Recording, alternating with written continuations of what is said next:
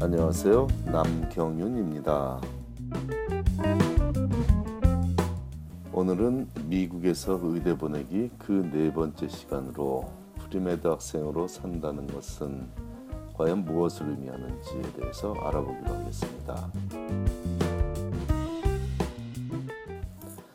의대 진학을 준비하는 학생을 premed 과정을 밟고 있는 학생이라고 부르며 premed라고 불리우는 의대 진학 준비 과정은 특별한 전공을 의미하지는 않습니다. 혹자는 premed 과정을 밟고 있다고 하면 생물이나 화학 등 과학 과목을 전공한 학생을 떠올리지만 이는 잘못된 생각이고요. 전공과는 무관하게 미래의 의사가 되고자 하는 학생들이 본인의 비전에 맞게 시간을 활용하는 과정을 premed, premedicine, premed라고 부르고 있습니다. 과학에 관심이 많은 학생들은 해당 과학 분야를 전공하며 의대 진학을 준비하는 것이고 인간 심리에 관심이 많은 학생들은 심리학을 또 사회 현상에 관심이 많은 학생은 사회학을 전공하며 의대 진학을 준비하면 됩니다. 복수 전공을 하거나 부전공을 하며 의대 진학을 준비하는 학생들도 있지만 쉽지 않은 길이므로 스스로의 학습 능력과 시간 관리 능력을 감안해서 선택할 일입니다. 굳이 전공을 하지 않더라도 특정 수업을 들으며 해당 분야의 지식을 습득하고 이에 대한, 이에 대한 관심을 해당 분야 인턴이나 봉사 활동을 통해 물론 보일 수도 있습니다. 무엇을 전공하든 해당 분야의 전문 지식을 열심히 쌓는 것은 premed 학생이 아니더라도 모든 대학생들, 모든 학생들에게 주어진 본분이죠.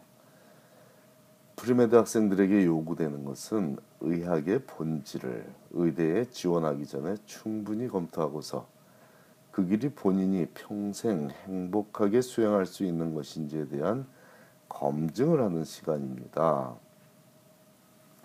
의학의 본질은 과학 지식을 바탕으로 아픈 이들을 돌보는 것이죠. 효율적으로 전달하는 소통 능력을 갖지 못한다면 연구실에서 사는 과학자로서 사는 것이 더 어울리는 일이기도 합니다. 이것이 의대에서 학생을 선발할 때 적용하는 기준입니다. 과학만 잘 알아서가 아니라 잘 알아서 되는 일이 아니라 그 과학 지식을 전달할 수 있는 소통력. 네, 의대 입시에서 강조되는 기준이 세포에 대한 이해뿐만 아니라 인간에 대한 이해이며 지원자들은 책에서 보고 선배에서 들은 얘기가 아닌 스스로 몸소 시간을 투자해서 배운 경험을 토대로 그 길이 평생 자기 자신과 자신이 속한 사회를 유익하게 또한 행복하게 해줄 것이라는 확신을 의대 측에 전달해야만 되죠. 이 과제들 이 과제를 제대로 풀기 위해 무엇보다 선행되어야 할 일은 의료적 도움이 필요한 분들과 많은 시간을 보내는 것입니다.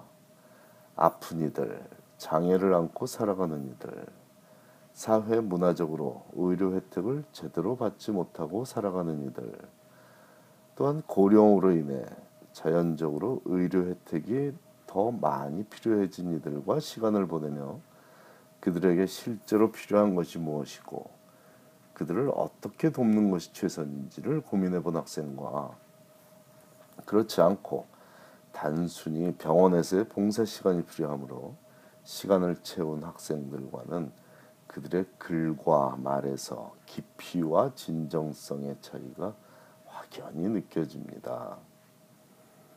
본인이 생각하는 의사로서의 삶은 과연 무엇인지에 대한 답을 찾는 과정이 바로 premed 학생이 해야 될 일입니다. 호랑이를 잡으려면 호랑이 굴러가야 하듯 의대에 가고 싶다면 의학이 어떻게 우리 사회에서 활용되는지를 경험하면 됩니다. 의학의 중심에는 인간이 자리 잡고 있음을 깨닫는 순간, 연구실에 있는 순간조차 아픈 이들을 떠올리게 될 것이고, 그 깨달음이 바로 의대 진학 성공의 비결이 되고 그것이 또한 바로 행복한 전문인으로서 살아가게 해줄 열쇠가 될 것입니다. 아픈 이들과 매일 접하는 전문 분야와 과학을 연구하는 전문 분야를 혼동한다면 의대 진학이 참 어려운 일이 될 수 있습니다. 스스로가 행복해야 주변과 사회에 그 행복을 나눌 수 있습니다. 그러므로 의학이 스스로에게 어울리는 분야인지를 premed 과정에서 꼭 확인하라는 것이 의대에서 학생들에게 요구하는 사항입니다.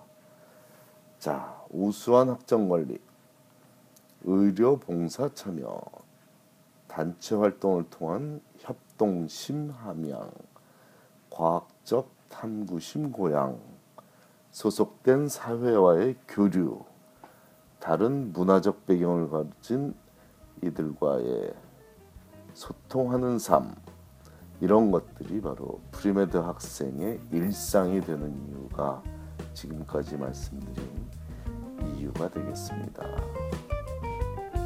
감사합니다.